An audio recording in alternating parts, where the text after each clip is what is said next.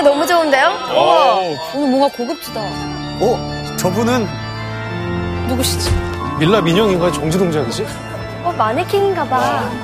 뭔가 이 뮤지컬의 한 장면 같지 않습니까? 어, 너무 좋은데요? 너무 예쁘다. 분위기 좋나? 어, 시작한다. 깜짝이야. 어, 시작한다. 깜짝이야.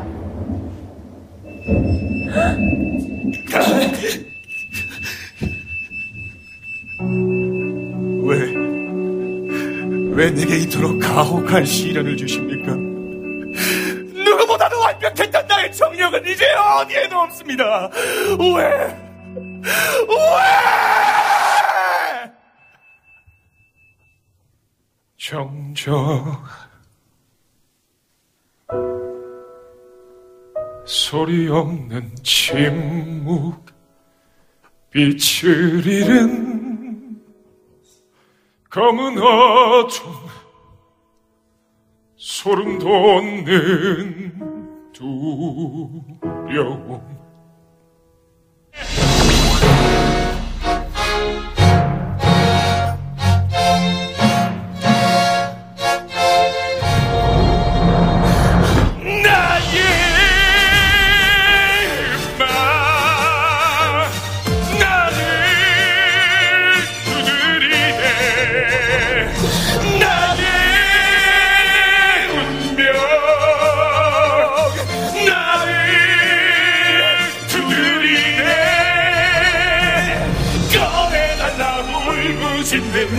내 안의 열정. 울려 퍼지네 울리네.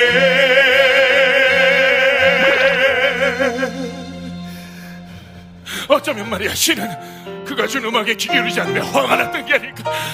그래서 이두 개를 멀게 만든 거야. 그 입좀 닥치고 들으라고. 그 입좀 닥치고 들으라고. 그 입 좀 닥치고 들으라고. 그 입 좀 닥치고 들으라고. 그렇게 난 들리지 않게 된 내 운명을 받아들였어 그리고 다시 세상을 향해 나아갔지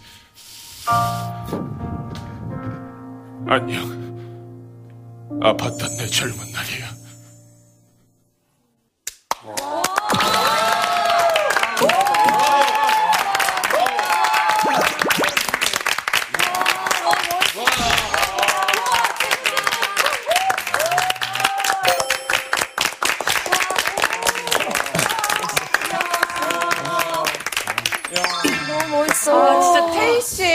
반갑고 이렇게 멋진 또 무대를 잠깐이었지만 보여주셔서 정말 감사합니다. 진짜 오늘 멋지시네요.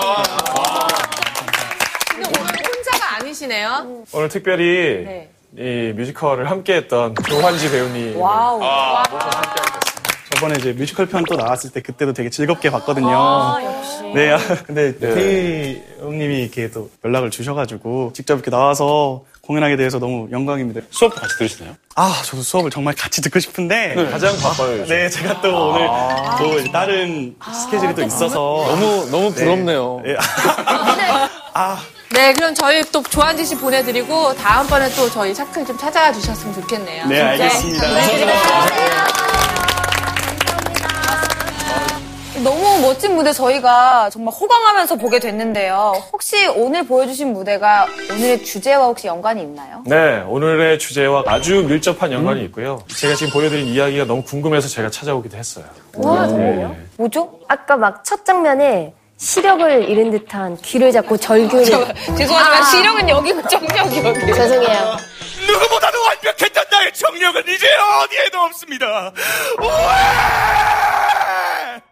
저 헤어스타일도 뭔가 힌트가 될 것 같은데. 맞아요. 헤어스타일도 사실 이게 키포인트라서 원래 저는 이 극을 할 때는 탈색을 완전히 했었고요. 조환지 배우가 젊은 시절의 역할, 제가 이제 중년, 노년의 역할을 했었어요. 베토벤 아니에요, 베토벤? 베토벤. 운명이라는 얘기가 나오고 했으니까. 빠바바밤. 빠바바바. 맞습니다. 베토벤이 여러분들이 생각하시는 그 음악가이시고 오늘의 주제가 맞습니다.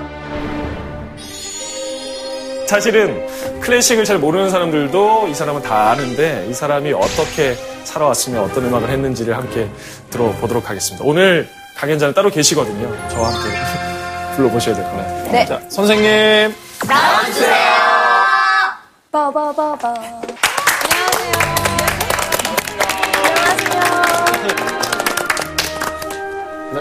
네, 안녕하세요. 음악학자 유등기입니다.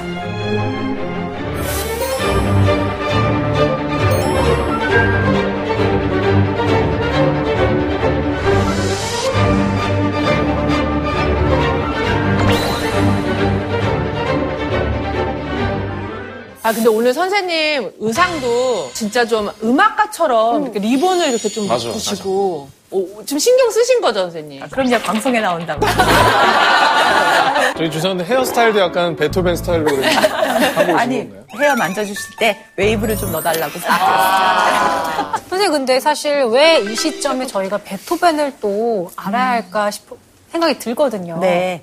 그 베토벤이 누군지는 다 아셨던, 아시는 것 같아요. 들어봤죠. 그 모든 시대를 통틀어서 제일 유명한 작곡가 한 사람 꼽으라면 베토벤이라고 생각을 하는데요. 그리고 내년이 베토벤이 탄생한 지 250주년 되는 해예요. 그러니까 250년 동안 한 번도 잊혀진 적이 없는 그 모든 사람들한테 상을 받는 작곡가고 또 그 사람의 음악 너무나 유명하죠. 그래서 베토벤 음악 중에서 가장 그 유명한 음악 제가 따왔거든요. 먼저 뭐 들어보실까요? 예. 네. 어, 이건 이건 너무 유명한 이건 이거는 운명. 세상에서 가장 유명한 네 음. 세 개의 짧은 음, 하나의 긴 음. 어떤 곡인지 아세요? 운명. 운명고양곡이죠. 네. 뭐 여기까지는 다 아시는 줄 알겠고 그거 외에도 우리에게 알려진 베토벤 음악이 참 많은데 간단한 퀴즈를 준비했어요. 세 문제예요. 바로 맞추면 되나요? 그렇죠. 네. 엘리제를 위하여. 위하여. 모르시는 분 없을 거예요. 신호 음향으로 너무 잘 알려져 있어서 그리고 왜 그렇게 그 변 치우는 차에서 베토벤 음악이 나오는 거예요? 정화조차에서만 나온 게 아니라 모든 화물 트럭에 후진하는 신호음이 다 이 음악이었는데 정말 그 이 음악을 안 듣고 하루를 보내기 힘들 정도로 우리한테 익숙한 음악인데요. 두 번째 퀴즈 나갑니다. 신승은 신승은 보이지 않는 사람.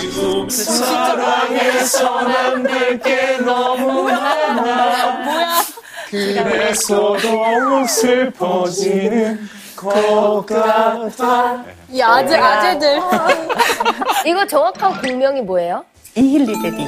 어, 당신을 사랑합니다. 교과서에 실릴 정도로 굉장히 유명한 곡인데요. 야심차게 준비한 세 번째 퀴즈가 있습니다.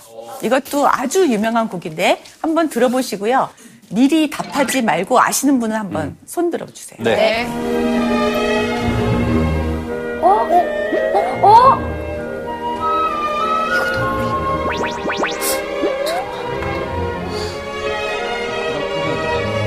이거 진짜 많이 들었는데. 아, 이게 어디서? 어디서? 이거 이거 레스토랑에 가면 꼭 이런 거 나와요. 고급 레스토랑에 들어가면 나와요. 경양식집가 돈가스 썰 때. 맞아요. 그치. 함박스테이크랑. 아, 여기서 그러면 베토벤 역할을 하셨던 우리 태희 씨께. 그래, 이거는 진짜 모르면 안 된다. 역할을 했는데. 아, 초점이 많이 나가 있는데. 네, 약간 지금 자, 기감에 들고 있어요. 사실 베토벤 곡이 몇 곡 안 되더라고요. 그래서 다 들어봤는데 그 네. 중에서 아마 가장 유명한 곡일 텐데 가장 유명하다고요? 아 태희 씨 설마 알겠지. 잘 모르겠어. 뭐 처음에는 분위기 때문에 전원인가 했는데 쌤 힌트. 몇 힌트요. 글자예요? 제가 말씀드리지 않고 요거 30초만 더 들으면 답이 나와요. 그래요? 그래도 너무 어떡하지?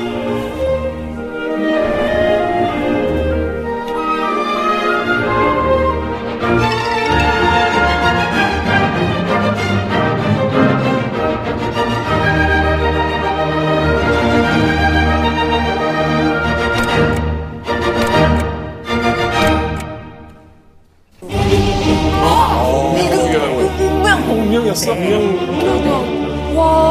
퀴즈 3의 정답은 운명교향곡의 두 번째 주제예요. 어, 주제가 두 개가 있는데요. 첫 번째 주제는 전부 다 아셨, 던 네. 것 같고요. 네, 두 번째 주제는 아무도 몰랐던 것 같은데요. 실제로 교향곡은 그 중요한 주제가 두 개가 나와요. 이 주제가 서로 갈등하면서 엮어가는 드라마가 교향곡 전체거든요. 근데 아까 제가 중간에서 물론 잘랐는데 그 지점이 언제냐면 곡이 시작한 지 1분 후예요. 그럼 여러분들이 그 너무나 다 아신다고 자신했던 운명교향곡 1분 이상 잘 안 들어보신 거죠. 맞아요. 그랬나 봐요. 맨날 1분 미리 듣기만 해가지고. 자, 그럼 선생님 오늘 강연의 주제가 어떻게 됩니까? 누구나 알지만 아무도 제대로 모르는 베토벤. 그래서 강연을 듣고 나면 누구나 알게 되는 베토벤.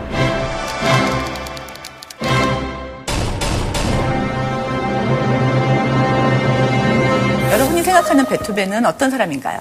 약간 광기 어린 천재? 최초의 인디 뮤지션이라는 들었는데요. 인디 뮤지션. 네, 스스로 독립적으로 이제. 그렇죠. 자기 개성을 담으려고 노력했던 최초의 뮤지션이라고 할 수 있고요. 빨간 색깔 스카프를 딱 메고 맞아. 있는 그 뭔가 멋진 모습이 좀 떠오르는 것 같아요. 제가 준비한 그림이랑 그 머릿속에 떠올리는 맞아, 맞아, 맞아. 머리가 헝클어져 있죠. 네, 백발이고 뭐 보통 베토벤을 만났던 사람들이 기억하기로는 눈빛이 너무 강렬했다. 그리고 다부지게 문 입술, 굉장히 강렬한 이미지를 주는 것 같아요. 네, 실제로는 사진이 없으니까 베토벤이 어떻게 생겼을지 잘 모르지만 그림을 그렸던 화가가 생각하는 베토벤의 이미지가 좀 반영돼서 실제 모습보다 조금 미화되지 않았을까 생각을 하는데요. 이 그 초상화가 그려진 때가 베토벤이 50살 때예요. 그러니까 이것과 3년 차이로 거의 같은 시기에 그려진 초상화가 하나 더 있거든요. 좀 보실까요? 너무 다르다. 네? 각도가 중요해, 사진은. 3년 동안 무슨 일이 있었나요? 3년 동안 무슨 일이 있었다기보다는 그때 50이면 굉장히 나이가 많이 들었던 때고 아마 실제 모습은 지금 보시는 것처럼 머리숱도 적고 당연히 특히 옷차림에 관심이 없어서 사람들이 봤을 때 민망할 정도로 아무렇게나 옷을 입고 다녔고 그 키도 작고 외모에 신경을 안 쓰고 더 이상 뭐 이렇게 투지가 반영되고 그런 나이는 지났을 때였는데도 당시 사람들은 왼쪽의 모습대로 베토벤이 왼쪽의 모습인 것처럼 그렇게 그 간직하고 싶었겠죠. 맞아요. 그리고 후대에도 이게 우리가 그 이후 모든 사람 머릿속에 각인되는 음악가의 전형처럼 남게 된 거거든요. 음. 그래서 이제 베토벤 이후 음악계에 나타난 가장 큰 변, 변화가 있었어요. 작곡가들의 위상이 좀 전보다 높아진 게 아닐까요? 독립적으로 작곡하는 사람들이 많아졌다. 예전에 후원 제도로서 작곡을 했다면은 대중도 음악을 듣기 시작했다. 그런데 그것보다 더 중요한 거는 청중들이 음악을 대하는 자세가 음악을 듣는 자세가 바뀌었어요. 지금 음악을 듣는 사람들이에요. 아, 옛날 같으면 약간 좀 BGM 같이 배경음악이었다면 이제는 음악이 주도가 돼서 음악을 보러 가는 걸로 맞아요. 바뀌었군요. 베토벤 이전에는 저렇게 티를 마시면서 뭐 춤을 추면서 환담을 나누면서 음. 악을 들었어요. 그러니까 조금 소란스럽겠죠. 차 마시는 소리에 그 얘기하는 소리 그러다가 누군가 잘 치면 한번 뒤를 돌아다 보는 거예요. 이거는 굉장히 유명한 그림인데 사실 누가 연주하고 있냐면 그 왼쪽에 그 저기 그 보이시나요? 합시코드 앞에 앉아 있는 꼬마가 바로 모차르트예요. 오, 진짜요? 천재.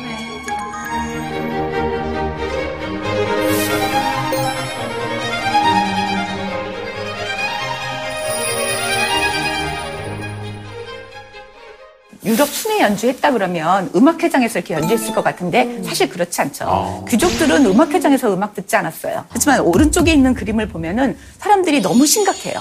아, 맞아요. 그. 너무 심각한데 이거는 1840년에 베토벤의 7번 교향곡이 초연됐을 때 청중들의 태도가 너무 달라져서 이거를 화가가 캐, 캐치해갖고 그린 그림인데요.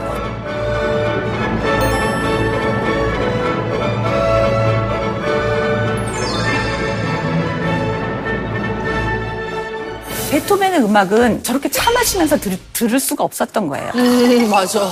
너무 진지하고 너무 많은 질문을 던지니까 그걸 듣고서는 생각해야 되니까 이렇게 집중할 수밖에 없는 거죠. 눈을 감고 집중하고 이게 무슨 뜻인지 알려고 노력하고 하니까 사람들의 모습이 어떻죠? 너무 심각해요. 그리고 이때는 여기를 간 목적은 베토벤의 음악을 듣기 위해서 가는 거죠. 친구를 만나러 갔다가 너무 연주 잘하는 모차르트가 있어서 듣는 것과 베토벤 음악만을 듣기 위해서 청중들이 모였다는 거는 이거는 저는 음악계 전체에 이- 이룬 가, 가장 큰 변화라고 생각을 하는데요. 그래서 사람들은 음악을 듣기 위한 특별한 장소를 마련하기 시작했어요. 그것이 바로 콘서트 홀이죠. 그럼 그전엔 콘서트 홀이 없었던 거예요? 네, 콘서트 홀이 없었어요. 대단하다, 진짜. 그럼 지금 모든 음악을 하는 사람은 베토벤에게 어느 정도 빚이 있다고. 그래서 베토벤이 위대하다고 진짜 얘기하는 거예요. 공공음악회의 시작을 베토벤으로 봅니다.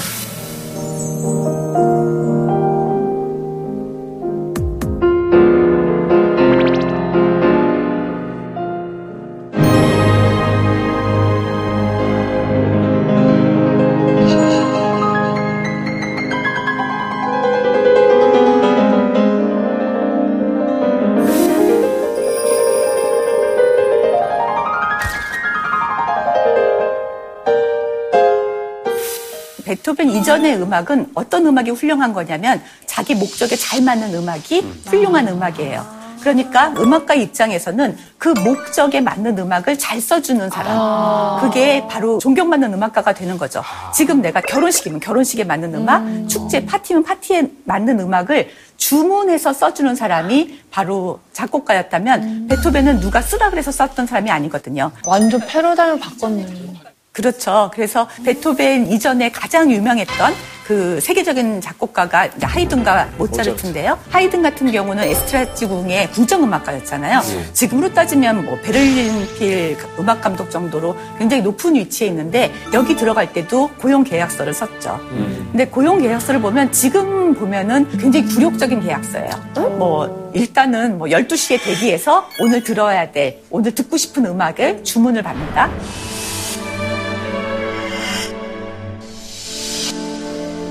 그 다음에 또 이런 대목도 있어요. 나 너무 친하게 굴지 말라.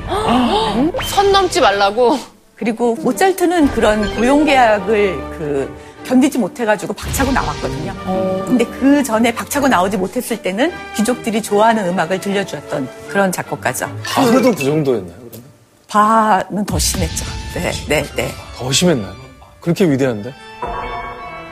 그런데 베토벤은 그런 비유를 마치지 않았다는 거죠. 어. 그러니까 그런 거예요. 아티스트 반열에 오를 수 있었던 건 베토벤. 그렇죠. 그래서 베토벤은 다른 사람들과 다르게 자기의 개성을 음악에다 넣었던 첫 번째 작곡가예요. 그 베토벤 이전의 작곡가들은 자기 개성을 안 넣었어요? 그렇죠. 자기의 감정이나 자기가 생각하는 바를 음악에다 반영하려고 노력하지 않았거든요. 그러니까 아름다운 소리를 만들려고 노력을 했지 그것이 내 경험에서 그 묻어나오는 나의 목소리, 나의 색깔 이거를 넣으려고 하지 않았는데 베토벤은 이게 내 목소리야. 이것이 내가 표현하려고 하는 소리라를 그 자기 음악 작품에 담으려고 했는데 이렇게 음악에 대한 생각 자체를 바꿔놓었던 작곡가이기 때문에 우리가 지금까지 있었던 모든 시대의 가장 위대한 작곡가 한 명 뽑으라면 베토벤을 꼽는 거거든요. 선생님, 근데 좀 신기한 게요. 이게 엄청난 변한 거잖아요. 진짜 파격적인 태도와 인식이 변한데 이게 어떻게 베토벤 한 사람으로 인해서 바뀌게 된 건지 좀 그게 궁금해요. 베토벤 한 사람에 의해서 바뀌었다기보다는 사실 그 시대가 굉장히 변화하던 시대였어요. 그러니까 그 프랑스 대혁명 아시죠? 네. 1789년에 일어났는데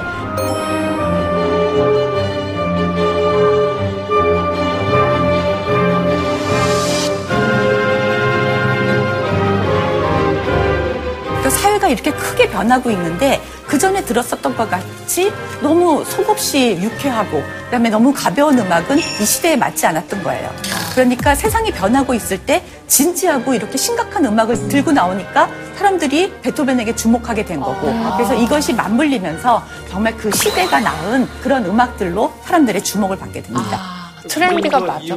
그리고 작품에 대한 태도가 베토벤은 그 이전 작곡가랑 달랐는데요. 자기가 쓴 작품을 작품이라고 생각하는 사람도 베토벤이 최초였어요. 그러니까 이거는 작곡해서 주면 남의 거라고 생각했던 거예요? 남의 거라기보다는 그거에 딱 맞게 맞게 주문 제작했기 때문에 이것을 하고 나면 그 다음엔 사라질 거라고 본 거죠. 작품이라는 거는 그 자기가 이룬 거고 이거는 영원히 남을 거라고 생각을 했던 거잖아요. 진짜. 그래서 베토벤이 다른 작곡가랑 다르게 했던 특별한 행동이 있는데 바로 자기 작품에다가 번호를 매겼어요. 어, 그 이전에는 없었어요? 그 이전에는 그 없었어요. 이제 모차르트나 하이든 같은 작곡가들은 그냥 그때 그때 맞는 작품들을 그 작곡해주고 죽었어요. 그 이후에 음악학자들이 정말 머리 아프게 어떤 게 먼저 작곡됐고 어떤 게 나중 작곡됐는지 연구를 해가지고 그 연도 순서대로 나열을 해서 거기다가 번호를 줬죠. 그래서 사후에 번호를 붙인 사람은 그 학자잖아요. 그래서 그 학자 이름을 따서 모차르트 작품을 연주한 학자는 쾌헬이거든요. 그래서 쾌헬 번호 1번, 2번 이렇게 나가고요. 그 하이든을 연구한 학자는 호보켄이라는 학자인데 그래서 호보켄 넘버 1번, 2번 이렇게 나가지만 베토벤은 자기 스스로 자기가 작곡한 거를 자기 작품이라고 생각했기 때문에 거기다가 작품 번호라고 썼어요. 작품 번호를 그 라틴어로 오푸스라 그러거든요. 작품. 그래서 그 오푸스 번호 1번. 이게 내가 작곡한 첫 번째 작품이고 이거는 영원히 남을 거라고 생각했던 거죠. 멋있다. 근데 작품에 이렇게 번호까지 매길 정도로 자기 거에 대한 애착이 컸나 봐요. 자기만 알아보고 싶었는지 아무도 못 알아볼 것 같지. 네. 아, 진짜 몰아보신 거냐, 저거? 저거는 연주 못해. 더 지저분해. 저거 해도 해도 너무하잖아요. 진짜 해도 해도 너무한다.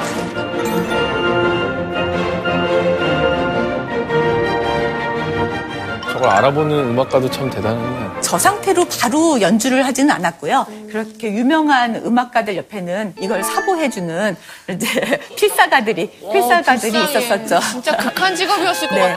근데 필사가들 사이에서도 베토벤 악보는 정말 해도 불가능한 걸로 굉장히 유명했다 그래요.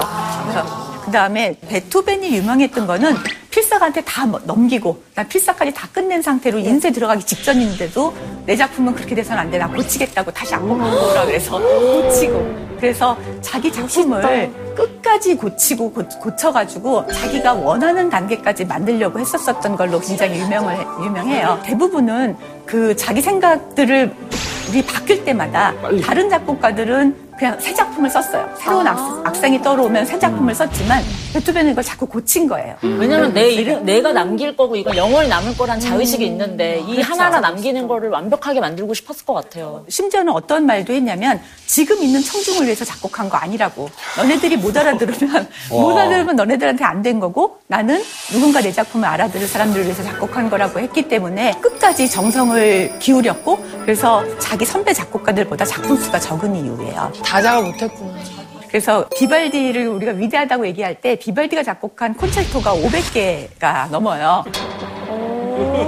500개 정말 천재 작곡가다 이렇게 얘기하는 거를 두고 베토벤 후배들은 다 베토벤처럼 생각하게 됐으니까 스트라빈스키라고 이제 또 독설가죠. 그 자기 선배 작곡가를 두고서는 무슨 콘체르토를 500개를 작곡했냐. 같은 거를 500번 다르게 고쳐서 썼을 뿐이라고 이렇게 얘기했을 정도로 베토벤 이후로는 그 작품의 개수가 줄고요. 첫 번째 작품, 두 번째 작품 모두 다 개성 있지 않으면 새 작품으로 발표하지 않는 그 문화가 자리 잡게 된 거예요.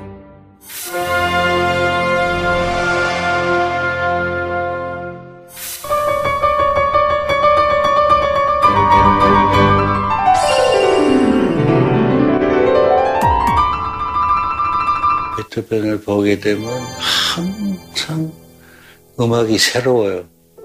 그 세계가 워낙 넓어서 보통 이제 어떤 작곡가가 되면 아, 그 사람은 이제 이런 성격에 이런 특징이 있고 이런 무엇을 표현했고 설명을 할 수가 있죠. 근데 베토벤은 보면 이 사람은 클래식인가 바로크인가 로맨틱인가 현대인가 어, 이 사람은 개인을 말하는 건가 대중을 예- 대변하는 건가 인류를 얘기하는 건가 근데 한 인간이 그렇게 표현할 수 있는 건 정말 무슨 정말 미켈란젤로 아니면 셰익스피어 아니면 이런 몇 사람만이 가질 수 있는 특권은 제가 보기에는 베토벤이 그런 작곡가인 것 같아요.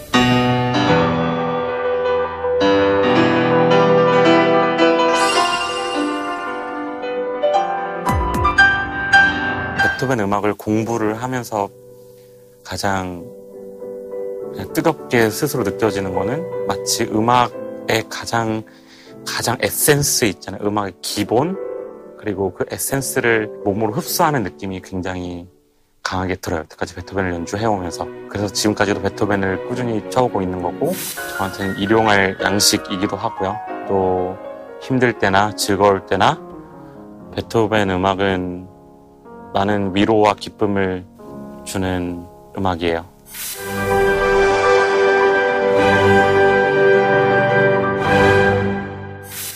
그 다음에 인간 베토벤에 대해서 좀 살펴볼까요? 베토벤은 어린 시절이 굉장히 불행했던 걸로 알려져 있어요. 베토벤이 어린 시절 불행했던 거는 아버지가 심각한 알코올 중독자였어요. 그래서 아버지한테 학대를 많이 받았고요. 아마 뮤지컬에서 그걸 표현하시는 기회가 있었을 것 같은데. 제가 뮤지컬 이제 첫 장면이 그 꼬마 아역도 있어요. 그래서 어린 시절 베토벤이 와서 피아노를 칠 때 아빠가 막 학대해요. 모차르트처럼 왜 천재 소리 못 듣냐.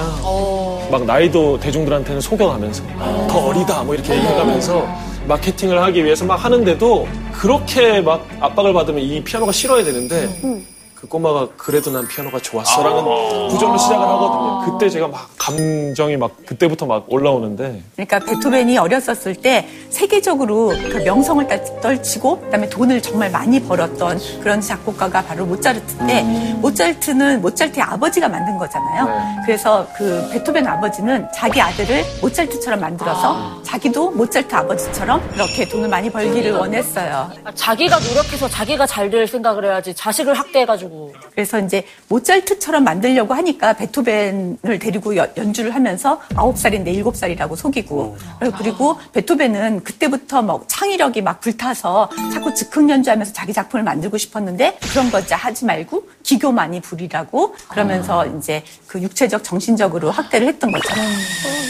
그리고 베토벤 어- 엄마도 좀 암울한 성격의 여성이었거든요. 그 엄, 엄마도 우울증이 좀 심했던 걸로 알려져 있고, 그다음에 그나마 그 어머 니가 16살에 그 돌아가신 다음에는 그러니까 베토벤이 두 동생들을 키우게 돼요. 그러니까 어린 나이에 동생들을 부양해야 되는 굉장히 그 어려운 환경에서 성장을 했는데 다행스럽게도 그 본이라는 곳에서 베토벤이 거기서 태어나고 자랐는데 그 본의 그 세계적인 그 작곡가였던 하이든이 본을 방문했다가 베토벤이 작곡했던 어렸을 때 작곡했던 장례 칸타타라는 곡을 보고서는 제자를 삼게 되죠. 그래서 이 위대한 음악가의 제자가 되, 어서 그 지긋지긋한 본을 탈출해서 신성 로마 제국의 수도인 빈으로 진출하게 됩니다. 사실 그 혹독한 아버지의 트레이닝 덕분에 엄청난 테크니션이 된 거잖아요. 베토벤이. 그렇죠. 어린 시절에는 연주가로 엄청 이름을 알렸었잖아요. 그렇죠. 빈에 처음에 도착했을 때도 작곡가보다는 이제 피아니스트로 주목을 받았는데 베토벤이 피아노 치는 게 다른 사람들이랑 달랐어요. 왜요? 뒤로 쳤나요? 힘으로 굉장히 많이 주지 않았을까요? 이 시기가 이제 피아노라는 그 악기가 막 그 등장하던 때거든요. 그러니까 이름이 피아노인 거는 피아노와 포르테가 가능하기 때문에 작은 소리, 큰 소리가 다 가능한 악기이기 때문에 피아노라고 부르는 거거든요. 그런데 이렇게 아주 새로운 악기가 나왔는데도 사람들은 그 전에 계속 연주하던 합시코드 이거는 그 샘 여림이 그 다르게 표현되지가 않, 않아요. 뜯어서 연주하는 악기인데 이제는 굉장히 표현력이 다양한 악기가 나왔음에도 불구하고 옛날에 합시코드 연주하는 것처럼 굉장히 부드럽고 그 다음에 섬세한 연주 이런 연주를 그 하던 시절이었는데 그런데 베토벤이 나타나가지고 그런 사람들과 정말 다르게 연주를 했던 거예요. 세게 쳤나요? 막. 맞아요. 맞아요. 피아노가 견뎌내기 힘들 정도로 세게 쳤죠.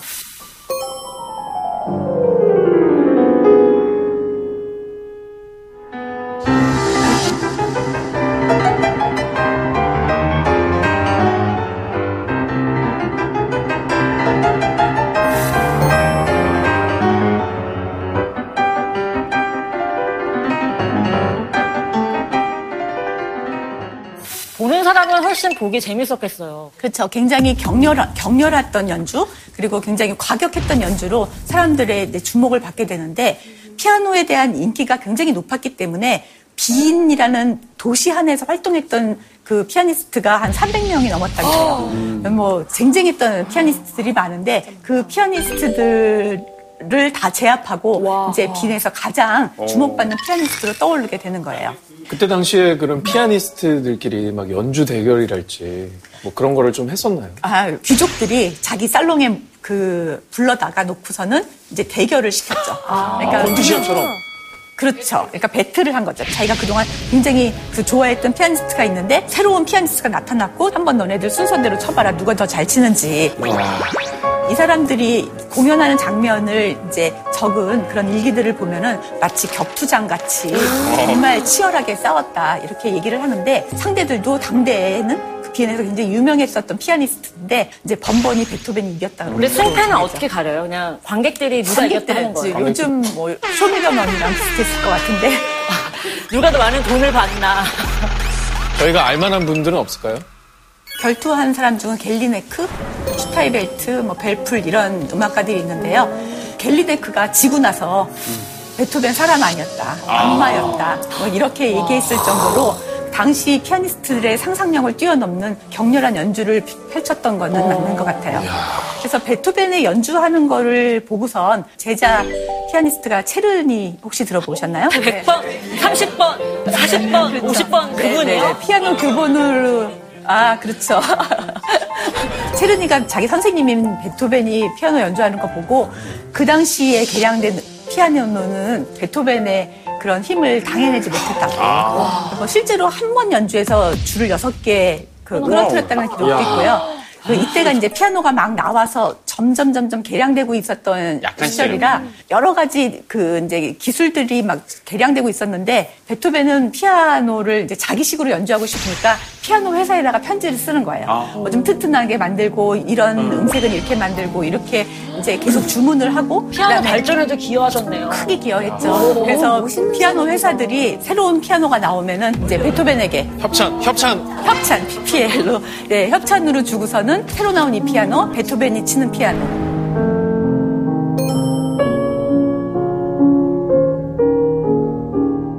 선생님, 근데 베토벤이 이렇게 피아니스트로서도 굉장히 실력이 좋았는데 작곡가로 저희가 알고 있잖아요. 그럼 작곡가로서의 명성은 언제부터 좀 얻기 시작한 거죠? 피아니스트로 명성을 얻은 다음에 자기가 피아노로서 그 표현하고 싶었었던 그런 것들을 피아노 작품으로 담기 시작했죠.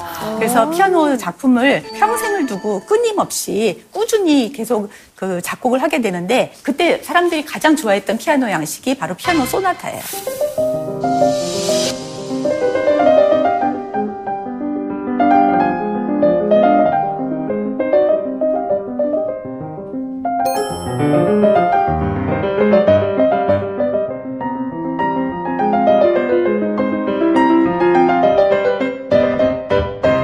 베토벤이 바로 그 시대에 가장 그 유행했던 피아노 소나타를 통해서 자기가 그동안 담고 싶었던 예술 혼들을 거기다 담게 되죠. 그래서 피아노 소나타를 전체 32곡을 작곡했거든요. 그 32곡을 두고 후대에 이제 한스 폰 빌러 굉장히 유명한 지휘자인데 이 사람은 이것이 바로 피아니스트의 신약 성서다. 그러니까 피아니스트라면 이거를 넘어야 된다. 그러니까 피아노로 표현할 수 있는 모든 예술적인 그런 기법, 특징 이런 것들을 다 담고 있는 그런 작품들을 남기게 되었습니다.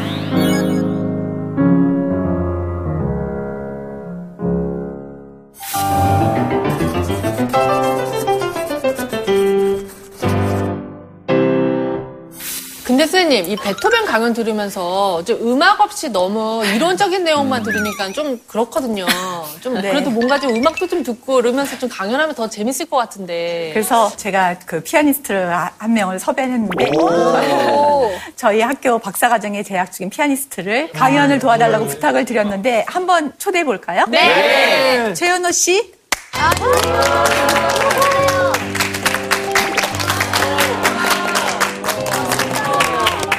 네, 안녕하세요. 피아니스트 최현호입니다.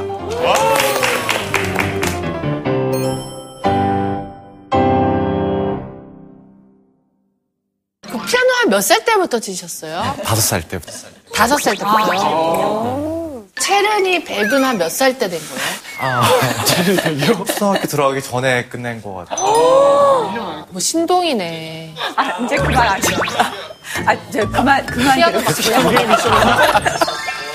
베토벤 피아노 음악을 듣자고 예. 예, 피아니스트를 모셨으니까 베토벤 피아노 음악에 나타나는 기본적인 특징 이런 것들로 먼저 얘기를 해보려고 그러는데요. 베토벤 음악에 항상 나타나는 몇 가지 요소들이 있어요. 음악에서도 주제는 그 모든 곡에서 본인이 하고 싶은 얘기가 주제예요. 예. 그러니까 보통 얘기할 때도 주제 얘기하듯이 근데 음악에서는 어떻게 표현되냐면 이게 짧은 선율로 표현이 돼요. 그래서 이제 여러분들이 음악을 들을 때는 다 듣고 나면 귀에 남는 거. 그다음에 뭔가 자꾸 자꾸 반복되는 거. 그게 주제예요. 아. 근데 이제 주제는 자기가 정말 하고 싶은 내용이거든요. 이 주제를 한 번만 하는 게 아니라 여러 번 해요. 여러 번 집요하게. 그런데 조금씩 다르게 이렇게 해서 정말 자기가 얘기하고 싶은 것에 빠져들게 만드는 게 베토벤 음악의 공통적으로 나타나는 특징이고요. 그 다음에 뭔가 드라마틱한데요. 그 드라마틱한 걸 만들기 위해서 어떤 장치들을 하냐면 지나치게 작게, 작게 시작하거나 뭐 지나치게 크게 시작하거나 이런 다양한 변화들을 이끌어내는 것도 감정의 기복이 아주 심한 거죠. 이제 본인처럼 사실 그런 극적인 대비들을 이루는 것도 베토벤의 중요한 특징이고요. 또 어떤 특징이 있냐면 점점 점점 점점 커지는 크레션도 점점 점점 높아지거나 점점 점점 커지는 걸 통해서 사람들의 이목을 확 잡아 잡아 두게 하는 이런 테크닉들이 좀 나오는데 한곡 들으면서 이런 특징들이 어떻게 그 나타나는지 피아니스트 모셨으니까 직접 네, 네. 연주로 듣도록 하겠습니다.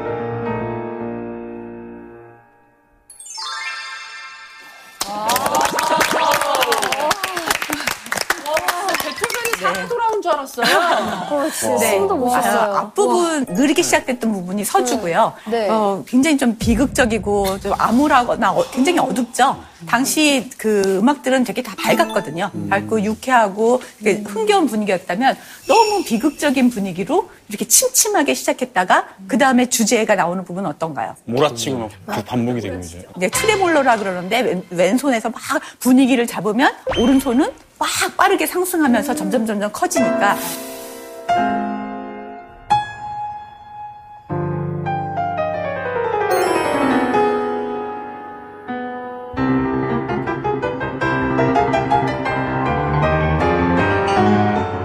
이렇게 꼭 달려가는 듯하게 압도하는 이런 것들을 굉장히 격하게 격하게 그 소용돌이 치는 듯한 이런 분위기였는데요. 당시로서는 전혀 없었던 분위기죠. 이 당시에 주로 피아니스트들이 연주했던 것들은 그 어땠는지 한번 들려볼까요?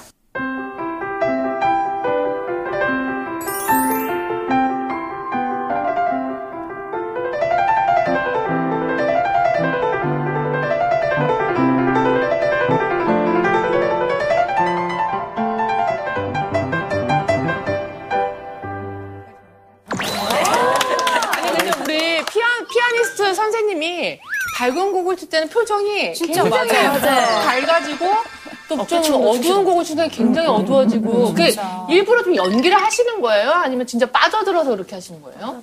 표현이 좀 자연스럽게 나오지 않을까 싶어요. 어, 야 어느새 자, 방금 들었던 거는 모차르트 곡인데요. 그 당시까지 피아노 소나타라 그러면 이렇게 그 무대에서 연주하는 곡이 아니라 집에서 연습하는 연습곡인 경우가 많았었어요. 모차르트가 이 소나타를 작곡한 것도 자기 제자한테 그 연습하라고 준 거거든요. 그러니까 무슨 특별히 무대에 나와서 연주하라고 준 게 아니라 피아니스트가 되려면 이것 가지고 연습해라. 그런 연습용으로 이제 소나타를 했다면 그 방금 들었던 베토벤 같은 거 그거 연습용은 아니죠. 그치.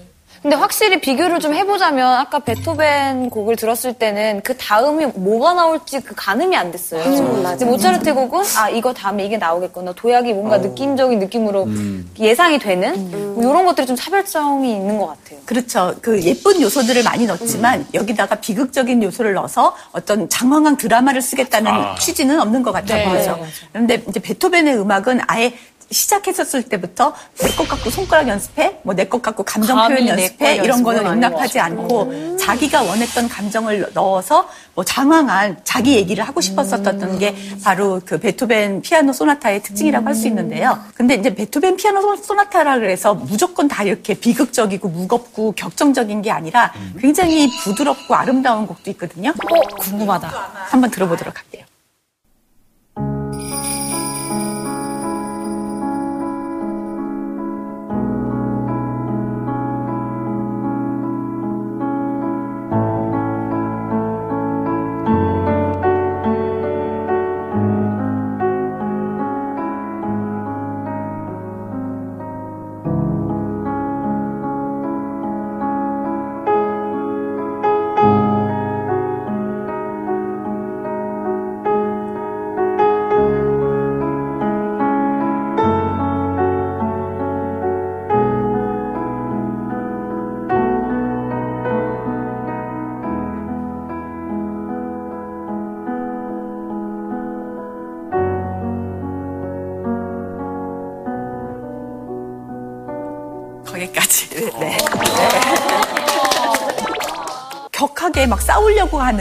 이런 느낌만 잘 표현하는 게 아니라 이렇게 서정적이고 부드러운 이런 느낌도 굉장히 드라마틱하게 잘 표현하는 이게 꼭 서정적이고 부드럽게만 느껴지는 게 아니라 좀 슬퍼요. 아니, 모차르트 음악 들으면 달달한 거 마시고 싶은데 이 월광 들으니까 위스키가 마시고 어. 인생의 쓴 스트레이트. 약간 사연이 써져 어른 됐어요. 시대가 지금 엄중한데 사람들이 다 진지해지고 처음으로 질문하기 시작했는데 이런 식의 진지한 음악으로 어필을 하게 된 거죠. 그래서 사람들이 귀를 기울이게 됐던 건데 지금 이렇게 아까 들었던 것보다는 격하지 않고 굉장히 서정적이고 부드러운데도 불구하고 이 월강 소나타도 그 일종의 파격을 이룬 작품이거든요. 소나타는 기본적으로 여러 개의 악장을 한꺼번에 연주를 하는 작품이에요. 그러니까 대개는 세 개, 네 개의 악장들로 이루어졌는데 왜 악장이라고 얘기하냐면 그 영어로는 무브먼트거든요. 아주 기분이 다른 여러 개의 무브먼트를 묶어서 하나의 작품처럼 연주하는 건데 되게 첫 번째 악장에서는 알레그로 악장이라 그래서 빠르고 그런데 굉장히 논리적이고 극적으로 잘 짜여져 있는 이 악장을 넣는데 이게 이제 관습처럼 굳어져서 첫 번째 오는 이 알레그로 악장을 우리가 소나타 형식이라고 부르거든요. 그런데 지금 방금 들었던 이 월강 소나타로 유명한 이 1악장은 소나타 형식이 아니에요. 그러니까 여기에는 논리적인 구조나 여러 가지 주제나 이런 게 들어있지 않고 그냥 즉흥적으로 흘려듣는 인간의 깊은 곳을 건드리는 이런 서정적인 멜로디인 거죠. 대신 베토벤은 그 소나타 형식 그걸 어디다 두었냐면 이 소나타의 3악장에 두었어요. 그런데 이 3악장이 또 엄청 격렬하답니다. 한번 들어볼게요.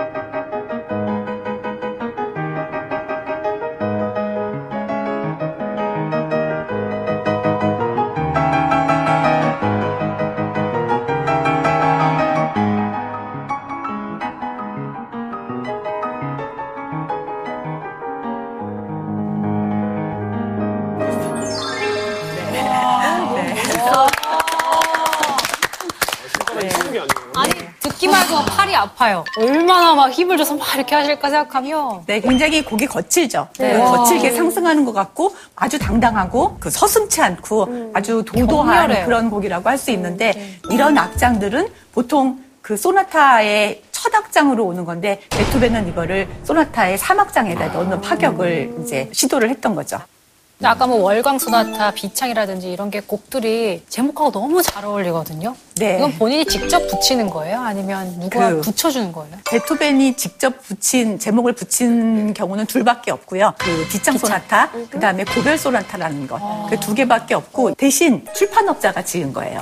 베토벤 피아노 소나타 23번 이렇게 하는 것보다는 열정 이런 거를 넣으면 좀 잘 팔렸겠죠. 그러면 지금 들려주신 이 곡들이 다 청력을 잃기 전에 만들어진 곡들인가요? 청력을 잃고 있었을 때 작곡된 곡이에요. 처음에는 베토벤 자신도 자기가 청력을 잃고 있다 이렇게 생각하지는 않았다 그래요. 그러니까 뭔가 내가 피곤하다, 뭐 고음이 들린다. 그렇게 생각했고 그거는 조금 쉬면 낫겠지. 뭐 이렇게 생각을 했던 거죠. 본인이 정말 내가 청력을 잃고 있, 있는 거다 이거는. 이런 확신이 들었던 거는 28살. 그러니까 비창을 작곡할 때쯤 그때는 이건 확실히 내 귀에 무슨 문제가 생겼다고 그때는 그걸 인정하게 됐던 거죠.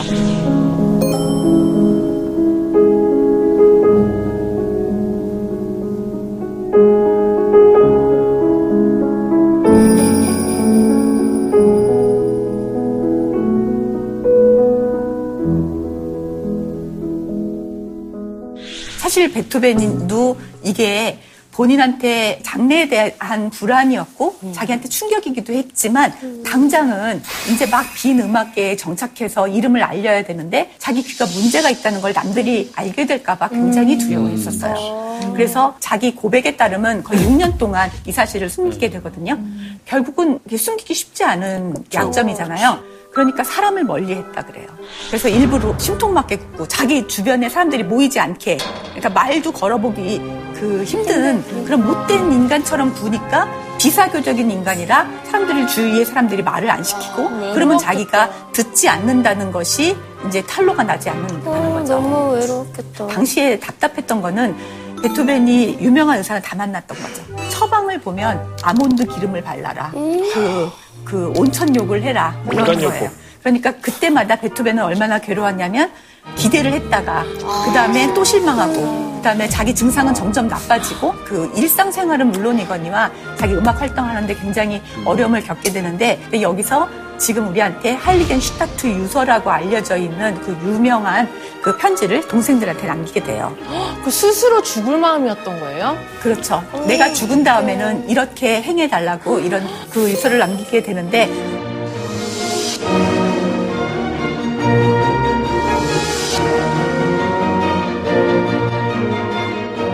정작 정말 죽, 죽어야 되겠다고 생각했던 것보다는 그런 마음을 좀 진정하고 이제는 살아야겠다는 마음이 조금 더, 더 일어났을 때 자기 고백적인 형식으로 남긴 편지인 것 같은데 사후에 이제 베토벤 서랍에서 발견하게 되- 된 거죠. 그런데 딱 이 시기에 이거를 쓰고 나와서 작곡했던 작품들이 완전히 다른 경향들을 보이기 시작해요. 완전히 새로운 소리를 들고 나오거든요. 그 중에 첫 번째로 작곡한 작품 템페스트라는 곡인데 한번 들어볼게요. 네. 너무 기대된다.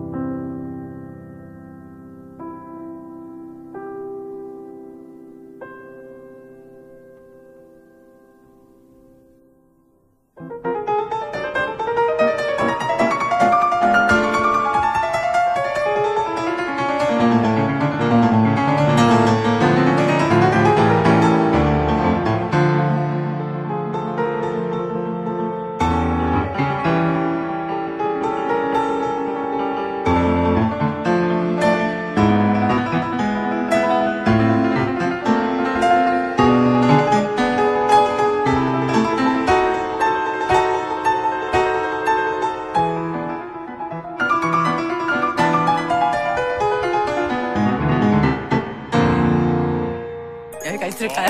네. 자, 이 곡이 나왔을 때 사람들이 정말 충격을 받았거든요. 그저, 그전과 너무 다른 거예요. 특히 맨 첫 부분 기억하시죠? 아주 느렸다가 느리게. 또 빨랐다가 다시 더 느려졌다가 다시 빨라지고 열 마디도 안 되는데 템포가 다섯 번 변- 변하거든요. 이렇게 격하게 몰아치는 이런 작품들을 쓰기 시작해서 이거를 이제 템페스트라고 불렀던 거죠. 이제 이 곡이 나왔었을 때 이제 충격을 받았던 사람들이 많은데 제자가 이제 옆에서 물은 거예요. 이 곡의 의미는 뭐냐 선생님 이렇게 물었더니 선생님이 셰익스피어의 템페스트를 읽어봐라 이렇게 대답했다는 거죠. 선생님 그럼 이 곡이 베토벤이 청력 상실을 극복하고 다시 한번 전성기로 갈 수 있었던 그런 곡인가요? 극복은 평생 안 됐겠죠. 안 됐지만 내가 새로운 길을 가야겠다라고 마음 먹으면서 발표해서 세상을 놀래게 했던 그런 그 첫 번째 곡이라고 할 수 있는데 사실 이 곡이 나온 이후에 베토벤의 작품이 정말 절정기에 오르게 돼요.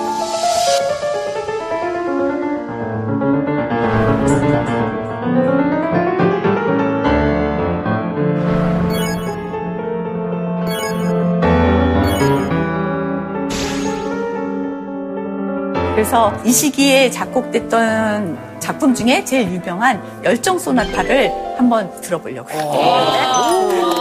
그건 제가 뭐 짧은 지식이면 정말 치기 힘든 곡으로 알고 있거든요. 네, 테크닉이 굉장히 힘들고요. 실제로는 이걸 연주할 수 있는 사람이 몇이나 돼. 그런 의도, 의도 때문에 이것을 편곡을 해가지고 두 명이 치도록 나눠서 악보를 편곡해서 그 팔았을 정도로 기교적으로 굉장히 그 치기 어려운 난곡이고요. 당시 피아노 수준으로는 열정 소나타를 제대로 표현할 수 없었다라고 보는 거가 정설이에요. 그렇게 피아노가 개량되고 엄청난 기교를 할 수 있는 피아니스트가 19세기 초에 나타나기 시작하거든요. 프란츠 리스트가 이 열정 소나타를 제대로 연주했던 최초의 소나 저기 최초의 피아니스트다 이렇게 얘기할 정도로 사실 베토벤은 자기 시대의 피아노로는 그리고 자기 시대의 피아니스트로는 표현하기도 힘든 곡을 이미 미리 그 우와. 작곡을 했던 거죠. 그 어려운 거를 지금 피박 초희 선생님께서 지금 도전을 하시는 거 아니에요? 연주를 기다리시는 것 같은데 엄청 격하거든요. 다시 들어볼게요.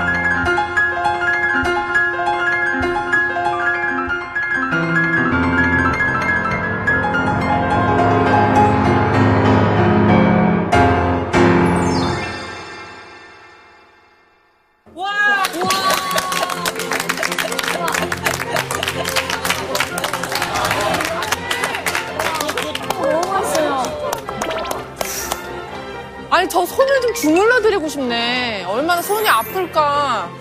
어? 아니 지금 지금 손좀 주물러 드리고 싶어. 너무나 고생했는데 이제 좀 보내줄까요? 아니요. 아니요. 아니. 지금은 일단 너무 피곤할 텐데 퇴장. 네. 아, 네.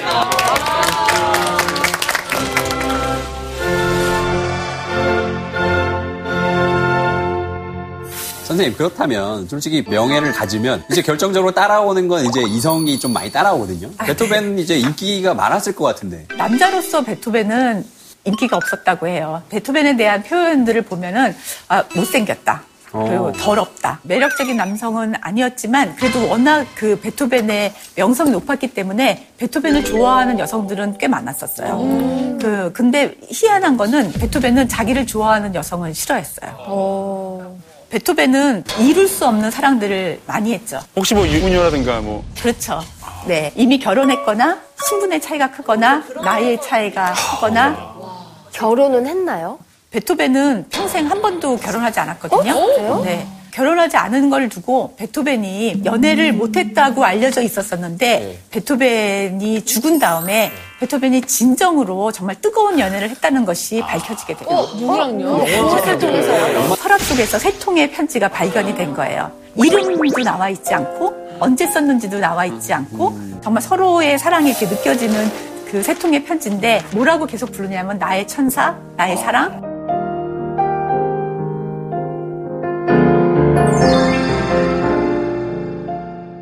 그러니까 엘리제를 위하여라는 곡이 있잖아요. 네. 그냥 그 엘리제가 그러면 그 사람 아닙니까? 네, 그 엘리제를 위하여 누- 누가 들어도 그 사랑하는 연인한테 주는 네, 세레나데로 느껴지죠. 그 엘리제를 위하여를 헌정한 여성이 얼마 전까지만 해도 이 불멸의 연인의 가장 유력한 후보였었어요. 테레제 브룬스비릭이라는 그런 여성인데 사실 테레제라고 쓴 건데 그거가 너무 악필이라 엘리제라고 잘못 알려져서 이 노래가 그래서 엘리제가 된 거야? 그 다음에 아까. 들었던 월강. 그 월강은 줄레타 귀차르티라는 여성한테 헌정을 했거든요. 그런데 그 여성이 이제 쉰들러가 주장하는 불멸의 연인이었죠. 그래서 한동안은 쉰들러 때문에 귀차르티가 불멸의 연인이라 그랬다가 최근에는 그게 그 안토니오 브렌타노라는 여성이 더 유력한 후보로 이제 학자에 의해서 이제 밝혀지게 된 거죠.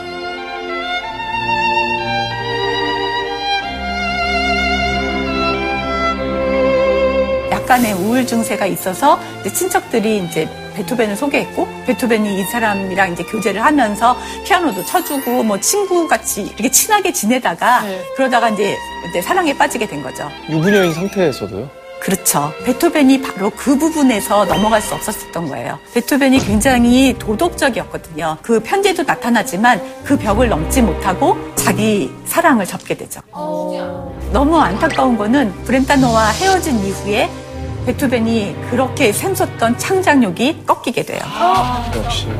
그래서 그 한 10년 동안 작품이 나오지 않거든요. 10년이면 긴데? 그런데 이게 단순히 자기가 사랑하던 여인이랑 헤어졌기 때문에 일어났다기보다는 이때 또 사회적인 분위기도 굉장히 많이 바뀌어서 그동안 자기가 해왔었던 스타일이 더 이상 먹히지 않는 시대가 열리게 돼요. 그게 바로 뭐냐면 어떤 나폴레옹이 모스크바에서 참패를 하게 되는 거죠. 그러면서 말하자면 평화의 시기가 도래한 거예요. 사람들은 어떤 사람한테 열광을 했냐면 로시니 같은 사람, 슈베르트 같은 슈베르트. 사람, 아, 부드럽고 너무 아름다운 음악, 감미로운 부담 없는 음악, 감미로운 음악에 열광하게 돼서 베토벤이 자기의 스타일을 새로운 스타일을 찾아야 되는 그런 시기였던 거죠.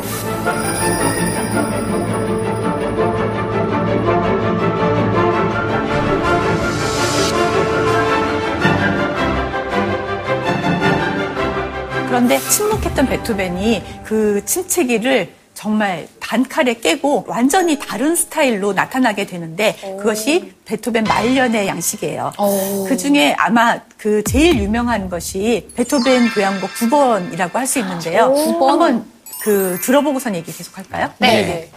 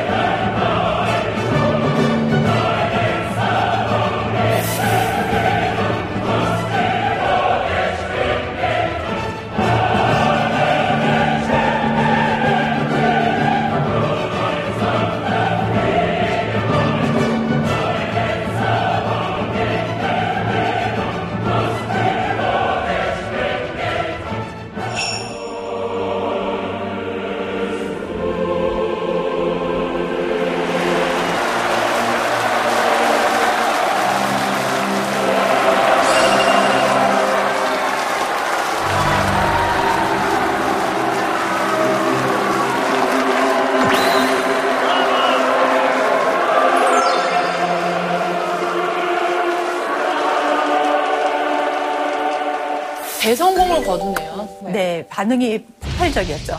그러니까 음, 사람들이 다 베토벤을 좋아했고 그 침묵했던 베토벤이 교향곡을 한다는 것에 대해서 많은 기대를 하고 갔는데 세상에 상상도 못 해봤던 새로운 음. 악을 들려준 거예요.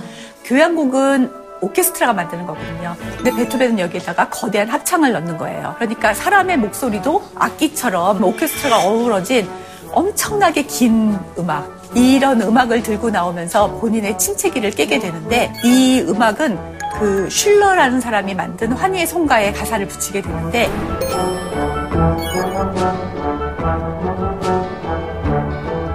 이 시의 전체의 내용은 우리 모두 다 형제가 돼서 그 다음에 죽음 이후에 그 하늘에 있는 성소로 승리하여서 올라가자는 그런 메시지거든요. 베토벤이 이 시를 처음 알았던 거는 19살 때예요. 19살 때 이 시를 알게 된 다음부터 이 시에 꼭 음악을 붙이겠다고 결심을 하는데 평생 하지 못하다가 34년이 지난 여기에 곡을 붙인 것이 바로 그 교향곡 9번이에요. 근데 이 내용이 너무 아름답잖아요. 뭐 우리가 모두 다 형제가 되자. 그 다음에 또 성소로 들어가자. 이렇게 모든 인류한테 평화의 메시지를 주기 때문에 그 많은 정치가들이 이걸 정치적으로 이용을 많이 했던 곡이기도 해요. 요즘 같으면 선거 로고송 같은 느낌으로. 그렇죠. 그 선거 로고송보다 조금 더 심하, 심한 프로파간다로 쓰기에 딱, 조- 딱 좋은 거였는데 실제로 그 나치의 가장 중요한 행사들에서는 항상 이 합창 교향곡이 연주되었다 그래요. 아니 인류가 하나가 되자는 노래 아닌가요? 근데 그렇게 그렇죠. 그렇지만 나치한테는 인류가 하나 되는 게 아니라 다 빼고 우리 독일인끼리 하나 되라는 메시지로 받아들였던 건데 합창 교향곡을 가장 효과적으로 이용했던 나치 행사 중에는 1936년에 베를린 올림픽 여기에 6천 명의 합창단을 동원해서 이 음악을 연주하게 했던 거죠. 반면에 유대인들한테는 엄청나게 끔찍한 음악이겠네요. 워낙 이 음악을 좋아하다 보니까 아무 데서나 연주를 했는데 아우슈비츠 수용소에서조차도 이 음악을 연주해서 실제로 가스실을 이제 이걸 그 조작하는 사람들이 흥얼거린 노래가 이 노래였다고 그래요. 너무 무섭겠다. 정말 아이러니한 거는 유대인들의 반응이에요. 유대인들은 우리가 죽은 다음에 평화로운 성소로 하늘에 있는 성소로 다 같이 가자는 메시지를 자기네들의 메시지로 받아들였기 때문에 사실 죽으러 들어가면서 이 노래를 읊조렸다고 해요. 야, 진짜 아이러니하다. 같은 음악을 가지고 완전 다른 의미로 다들 해석을 했네. 이 작품이 초연된 게 1824년인데 이 이후에 베토벤의 건강이 그 급속도로 악화되고 그 다음에 이제 사망을 하게 되죠.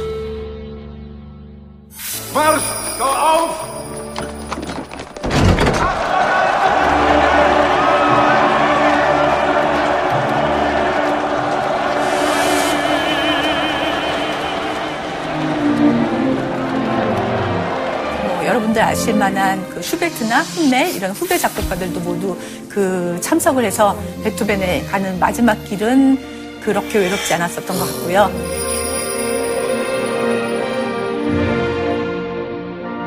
저는 이제 베토벤의 일생을 보면서 베토벤의 삶이 정말 어려웠잖아요. 그러니까 우리가 생각하는 것보다 정말 많이 아팠거든요. 그 청각장애 외에도 평생을 류머티즘, 그 염증성 내장 질환 이런 걸로 평생을 복통에 시달렸다고 해요. 실제로는 그냥 살아내는 거가 굉장히 힘들었던 고통스러운 삶이었다고 할 수 있는데 저는 정말 열심히 살았다. 그 고통을 다 이겨내고 그 다음에 인류한테 이렇게 평화의 메시지를 전해주고 정말 열심히 살아서 너무 고맙게 한 생을 포기하지 않고 살았다. 그래서 죽음이 안타까우면서도 죽음이 반가운 그, 그런 느낌을 받았거든요. 이제 곧 연말이잖아요.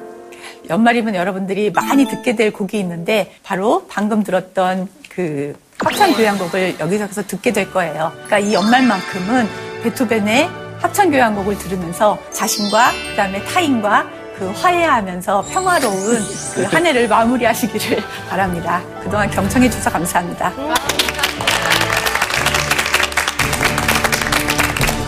정말 그 어느 때보다도 또 감동이 있었던 강연이 아니었나 싶습니다. 선생님의 훌륭한 강연과 또 훌륭한 피아노 연주까지 함께한 아, 네. 음. 정말 귀가 호강하는 그런 시간이었는데 태일 씨 또 오늘 굉장히 남달랐을 것 같아요. 네, 음악하는 이제 사람으로서는 너무나 멋있다를 한 50번 이상 얘기한 것 같은데 그 멋있다 안에는 존경을 넘어선 어떤 되게 마음으로 표현할 수, 단어로 표현할 수 없는 마음들이 좀 담겨 있는데 마치 밥 먹을 때 농부의 감사함을 표하는 것처럼 음악 할때 이제 베토벤 선생님 떠올릴 것 같아요.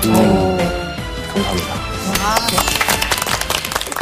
인류 문명의 비밀을 풀어냈다고? 총균 소를 쓰신 베레드 다이아몬드를 소개합니다.